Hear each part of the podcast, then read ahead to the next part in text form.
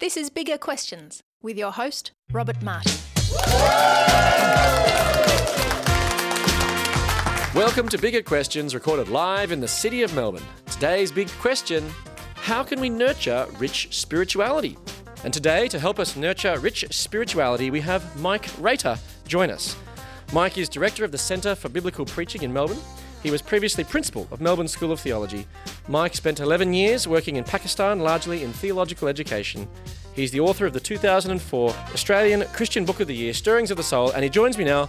Please welcome Mike Raiter.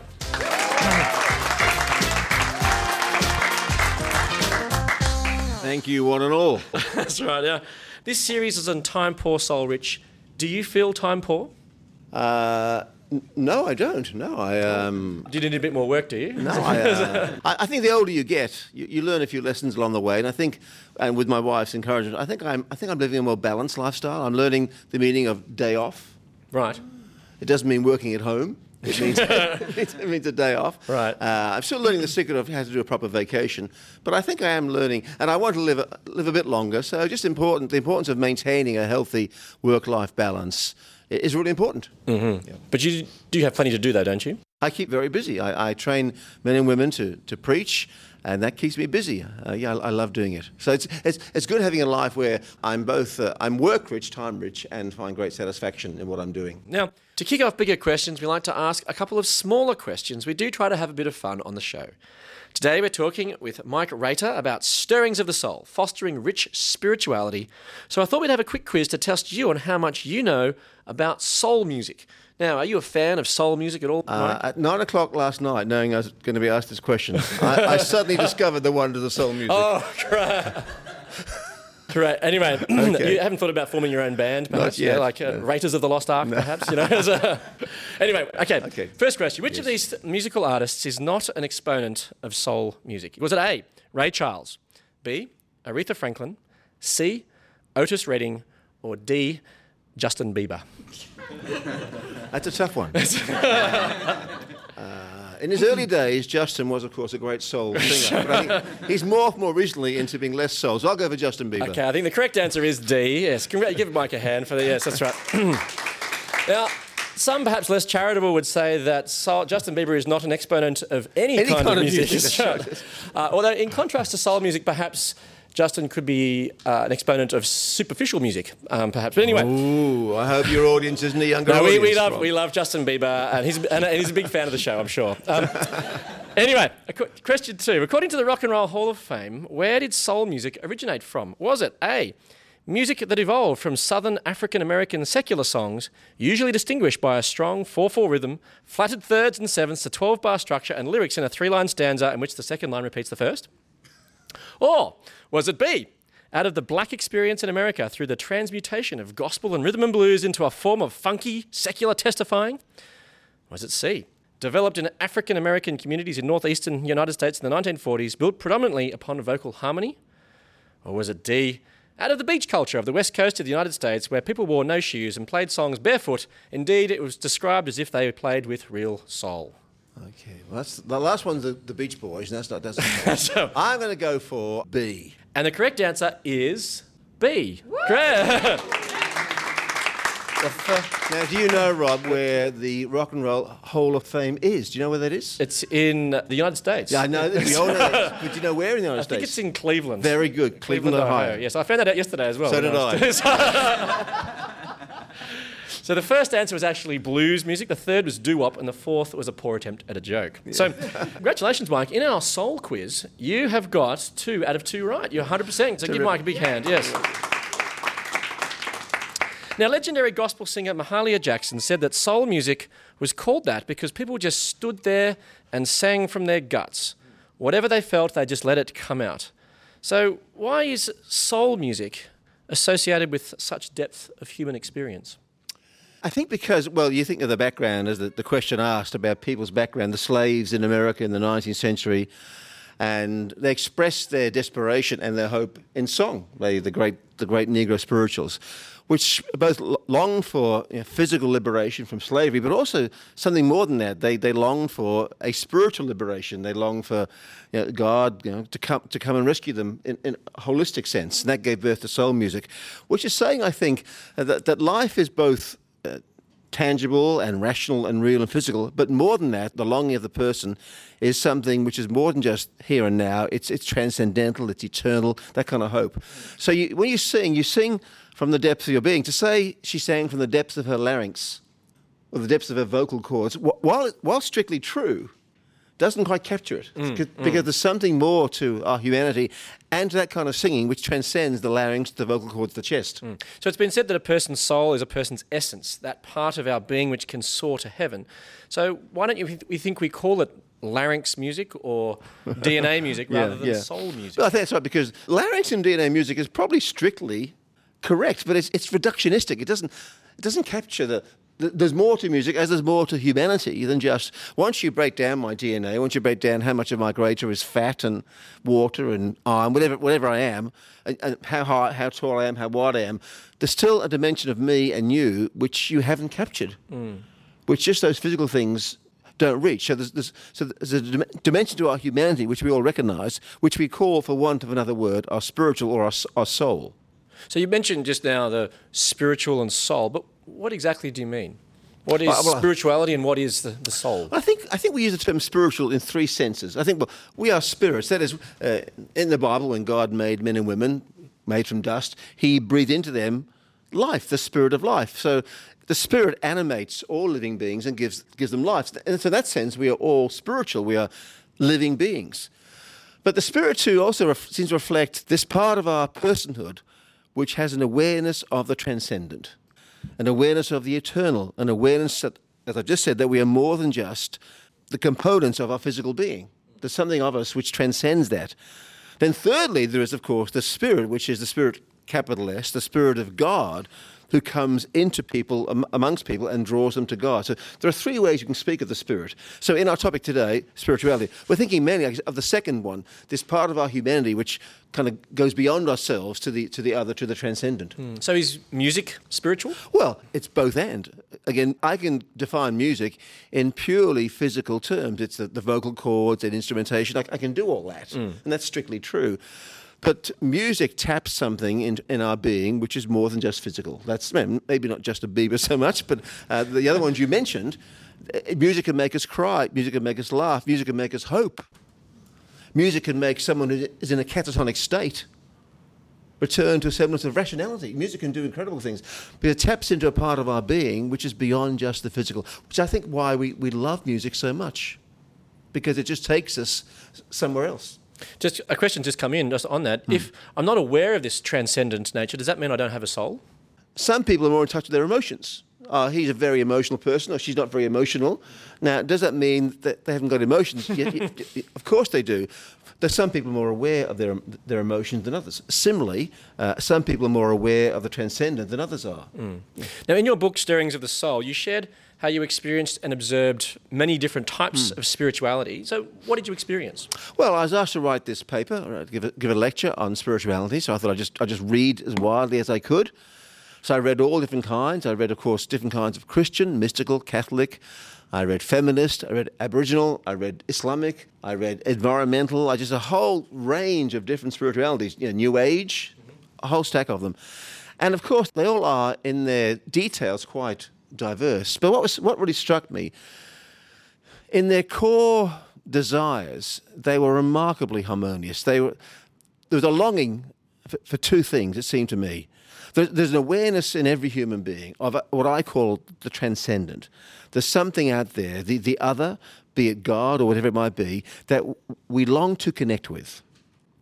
Uh, and, and we believe that by connecting with this other, we'll find that thing we long for, which is peace and contentment. We, we want to be happy. Mm-hmm. That, that, I think, crosses all cultures. We want to be happy. And I think we think, many people think, that the road to happiness, because you, you, you don't find it here. You know, often people work in their job are unhappy. They're unhappy in their marriage, their family. But if I can find happiness, and I, maybe I can find it through being connected to this, this other, I can find contentment. That then will connect me with other people, and I, it'll be profoundly experiential. So, I, whether it's feminist, whether it's environmental, New Age, Christian, it's a longing for connection, for relationship with this transcendent being, and therefore with each other, and a connection which is for me profoundly life changing, experiential, which will give my life what I long for, which is contentment, peace, and well being. Hmm. So, is there uh, this spiritual thirst in the world from your observation? Well, uh, clearly. Every, everywhere you go, you find expressions of that. Uh, Paul walked, the Apostle Paul walked in Athens and was overwhelmed by the number of idols, just a smorgasbord of idols, of these, these, these attempts to reach out to the gods in all the different varieties. And wherever you go in the world, you're going to find, in, whether it's folk religion or traditional faith, people reaching out. You walk around Melbourne. Uh, you, you, see it, the, the Mind Body Spirit Festival. The other thing, I just was struck the other day, uh, last month, by the uh, the Anzac Day. Mm-hmm. I just found the way we talk now about Anzac Day quite fascinating. It's become just the language you use. It's not just a day of remembrance; it's become a day of religious celebration. People now make a pilgrimage to Anzac Cove. They discover their identity, what it means to be Australian. They discover their values. We have, we have a shrine, a temple in Canberra. You know, we do. Uh, it's, it, we call it now our creation myth. Our country was born on the beaches of Anzac Cove. It seems to me, Rob, as in our culture here in Australia, as we move away from our traditional faiths, like the Christian faith, we now have a vacuum. We must fill that vacuum. We have to fill it with something. And now, for more and more people, that something is something like Anzac Day. For others, it's sport. We go to our cathedral here in Melbourne, the cathedral, the, the MCG. We worship our heroes. We give them lifetime allegiance. That, and for some, that becomes their new religion. So there's this longing, this yearning in all people for something which is, goes, which is greater than them, which they can connect to, give their life meaning and well being. And if you take away the traditional faith, you replace it with some other things. Mm. So, what, what, do you think there are the shortcomings then of these modern spiritual expressions? Mm. Well, clearly, they work to some degree. Uh, we can't. Uh, ignore that. I, have been to the Mind Body Spirit Festival and all the stalls there. We're offering you know, TM, you know, Transcendental Meditation, Reiki, Yoga, getting in touch with your North American Indian ancestors, whatever it might be. the, the, array is, is bewildering. And I find some of it, frankly, unbelievably silly, personally. Right. But for some people, it works. I, I talk to people, I hear people who've, who've done transcendental meditation, and it's changed their life. Tom Cruise would say, Scientology changed my life. Well, I can't gainsay that. So mm. clearly for some, it gives them, on a temporary basis, the well-being they long for. My, my problem is, our longing, though, is for more than just well-being here and now. Our longing, I think, deep down, is for the eternal. Mm. I think God has put eternity in our hearts. Ecclesiastes, an awareness that there's a life beyond the grave. I think almost every person, every culture recognizes that, the longing for that. And Reiki, yoga, TM won't take you there. It might help you to make it through the night. It won't help you make it through the great night, which is the eternal night. And so uh, it, it fails there. Of course, the other question has to be asked while these things might help you, are they true? Do they accord with reality? Mm. Or are they some form of escape? Mm. That's a question you have to answer yourself. Yeah. Now, as part of bigger questions, we reflect on the Bible because, surprisingly to many, the Bible offers wisdom to help us live well. And we're going to explore a passage today which speaks about being truly soul rich. But before we do that, we're interested to hear about why you believe the scriptures are worth following. So, Mike, what convinced you to become a Christian believer? Good question. I think I read a while ago of a French philosopher called Emile Cailliet, might be how you say his name, who wanted to find a book that would explain him. So he read all the great texts of history, all the great works, and just make just drew quotes from each one, great sayings, and put them all together in a book, and read the book, but the book did not satisfy him. He was married to an Irish Catholic who gave him a Bible in French, and he read the Bible, and he said, "In that Bible, I found the book that explained me," and that's that's my testimony. Um, it explains why I am the way I am. The one doctrine in the Christian faith I have firm belief in, which is unshaken, is the doctrine of human sin. I just I see it all around me. I see it in my, I see it in me. That the Bible explains me why I have my aspirations, why I can do great good, why I can do great evil. It tells me why I'm capable of horrendous evil. It explains me. It explains my world. why the world is made up of great beauty, yet why we desecrate the world. It Explains my yearning for God, my yearning for eternity. It just explains me, the world I live in, the way no other book I've ever read explains it. So I just, I just found, I've just found the book in that way self authenticating. So in that way, could you say reading the Bible for you has been a spiritual experience? Of course it has. Yes, it, it is. It, uh, yes, it is because it it it, it both explains me and, and takes me to the, the transcendent world around me, which I know I know is there. Now- and also, of course, I'd have to say, as I read the Bible, uh, written ultimately by, by God, God's Spirit, as I as I ask for understanding, helps me to understand the Bible. Now, some might say that the Bible hasn't much to say about spirituality. It's often seen as boring and traditional and not particularly dynamic, mystical, or experiential. So, does the Bible actually say anything about spirituality? Well, the word is not found in the Bible. You won't find the word spirituality there, but you will find the word spiritual. And uh, if a key component of spirituality is our quest, our desire for connecting to the, the other, to use the terms people use, the transcendent, that's the message of the Bible. The other, the transcendent, becomes immanent. The one who's distant becomes near. The one who's far off comes to us in the Lord Jesus hmm. and, and brings us to Him. And I would argue, in, in our heart of hearts, the deepest longing of every man and woman is to know to know God, the one who made them in His image. That's, our, that's I think we often we, we, we repress that. That's our deepest longing, and that's the story of the Bible. And it's not boring. I train preachers. The problem, Rob, is boring preachers. that's why that's why I do my job. But the Bible, it's not the Bible. The part of the Bible we're looking at today is from the Gospel of John, one of the four biographies of Jesus' life that we have. An incident is recorded in John chapter 6 where Jesus feeds 5,000 people from a boy's lunch of five loaves and two fish. Now, this is a remarkable incident, Mike. So, what happens here? Yes, it's the only miracle that's recorded in all four Gospels, which is interesting, isn't it? I think they're all saying this one is very important. It shows us, of course, who Jesus is. It's a story of uh, Jesus has been preaching and teaching all day, great crowd have followed him. It's the end of the day, that they're tired, they're hungry. They all sit down, and he says to his followers, the disciples, feed them. Well, we're told there's 5,000 men, plus women and kids. There's 10,000 people. Said, they said feed 10,000 people. With what? That costs us a, a year's wage. And, and you know, the subway is miles away. How, are we, how, how are we going to do that? Well, I've got a subway right here, says Jesus. So there's a, a boy there, the famous story of the boy with five loaves and two fish. He takes these five loaves and two fish, and he does what only God can do. That's, I think, one of the gospel writer's key points. He does what only God can do. God comes amongst us and does what God does, and He makes out of nothing really. Hmm. He just makes, he just multiplies fish and bread and feeds them all. And at the end, John says, and when they were satisfied, when they'd had enough and they were, they were content, they took up all the fragments. When they said to the disciples, Oh, I couldn't have another crumb, I'm stuffed, they took up all the fragments, and we're told there they filled 12 baskets. Mm, so it says in verse 13 So they gathered them mm. and filled 12 baskets with the pieces of the five barley loaves left over by those who had eaten. Now, that just passes over most people because if you know your Bibles, 12 is a very important number, right? All the tribes of Israel were 12 tribes. The apostles, 12 apostles. In Revelation, all God's people were gathered around symbolically 12 times 12,000, 144,000. 12, well, it's true. Tw- it- it- 12 is a symbol, it means all, the lot, the whole. So, what's, what's John saying? He's saying Jesus feeds this vast crowd of hungry people they're very content, they're very satisfied, and there is enough left over to feed the lot.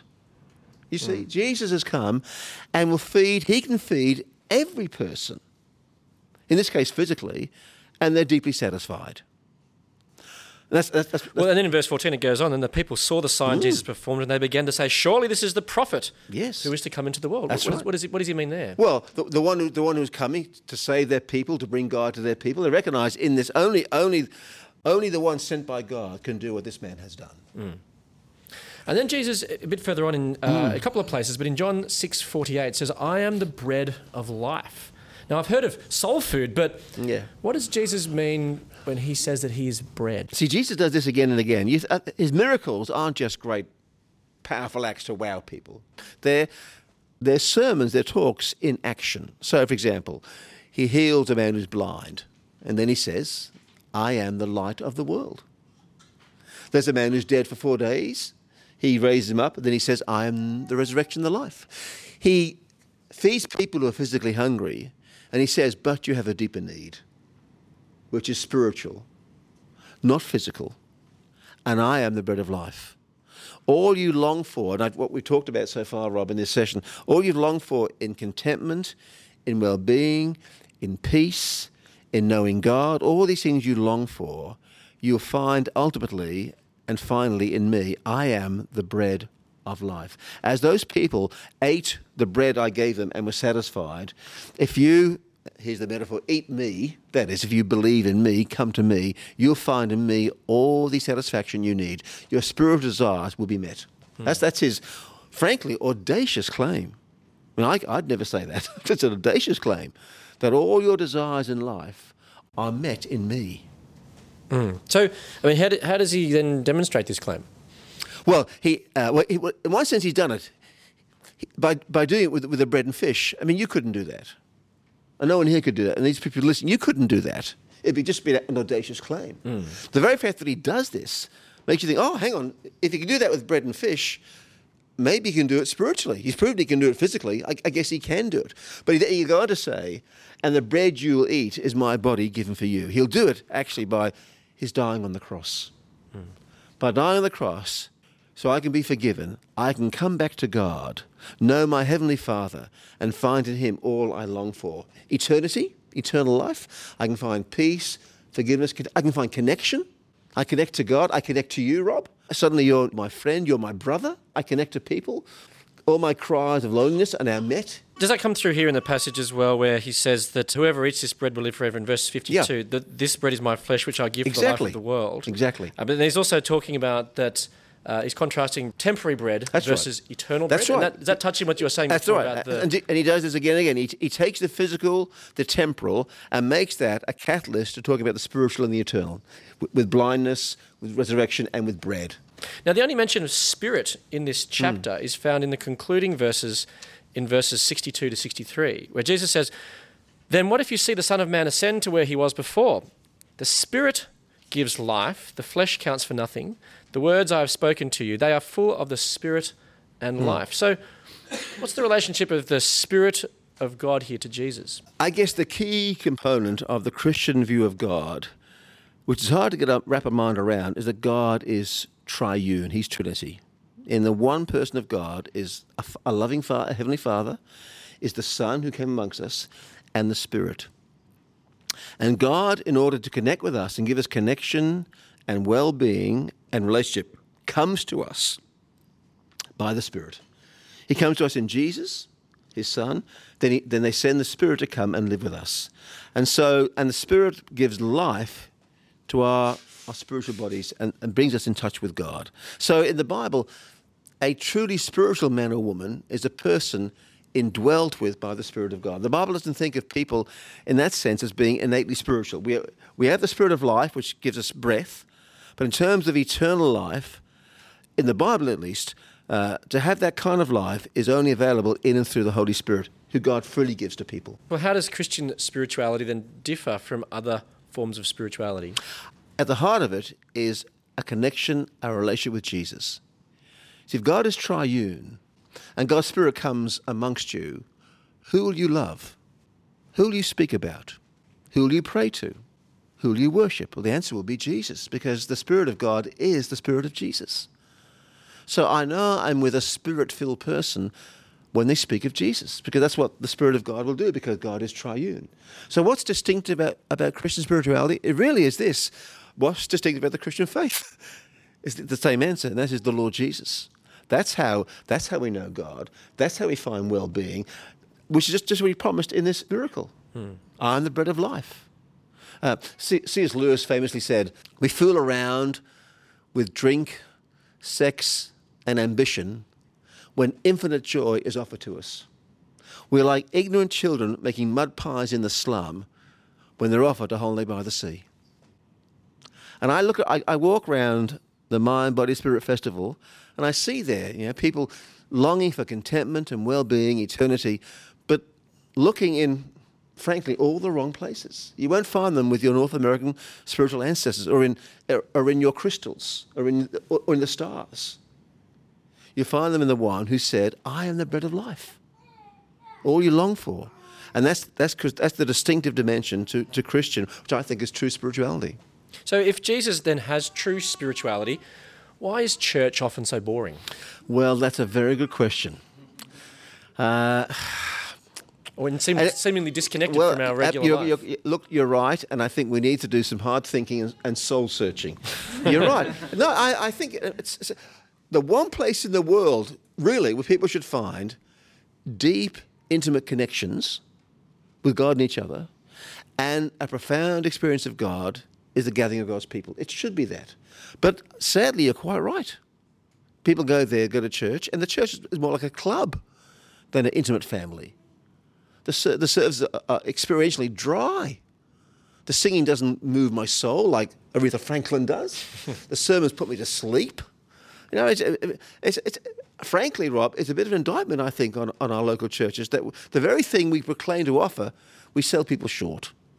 I'll be honest with you.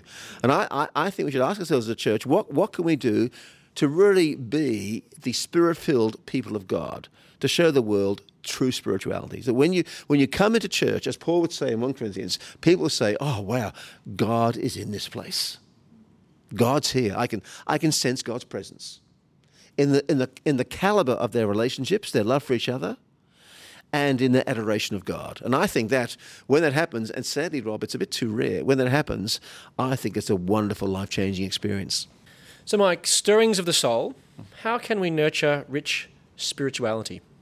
The answer would be, I think, if, if a man came amongst us who made the audacious claim that I am the bread of life, anyone who hungers or thirsts, come to me, then the answer would be, go to Jesus. You'll find it in him. Hear him speak, uh, uh, sit at his feet and learn from him about true spirituality. Get to know him, communicate with him, and through him his people. So he's, he's made that promise. He's true to his word. That's the place to go. Not to a, not to a misty mountaintop, not to a Buddhist temple in Tibet, but to the one who said, I'm the bread of life. Go to him.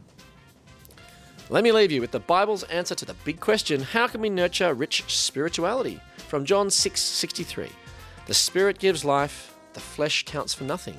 The words I have spoken to you, they are full of the spirit and life. I look forward to you joining us next time for bigger questions. Please thank our guest today, Mike Raiter.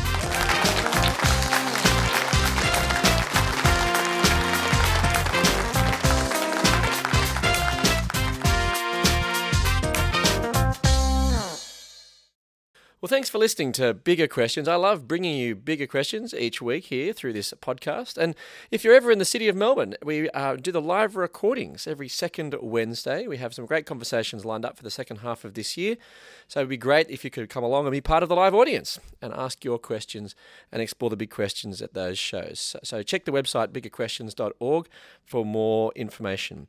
And also to help us to cover the costs of this podcast, we have set up a, a Patreon page which uh, people can support the show, even for as little as one dollar US dollar, one dollar a podcast. Um, we've had a number of new patrons come on board in the last couple of months, and I just want to say a bit of a shout out and say thanks to them very much, particularly to Alan, Rebecca, Travis, James, and Mark. Uh, it's been fantastic to see your support. So thank you much, very much for your support of this podcast and this show. Uh, if you'd like to support the show, then just head over to uh, patreon.com slash bigger questions and you can support the show by as little as uh, a US $1 a podcast. It's in US dollars, that's how it's set up, but you can set how much you'd like to give to help us uh, keep giving you uh, bigger questions. So thanks for listening and look forward to bringing you another bigger question next time. So thanks a lot.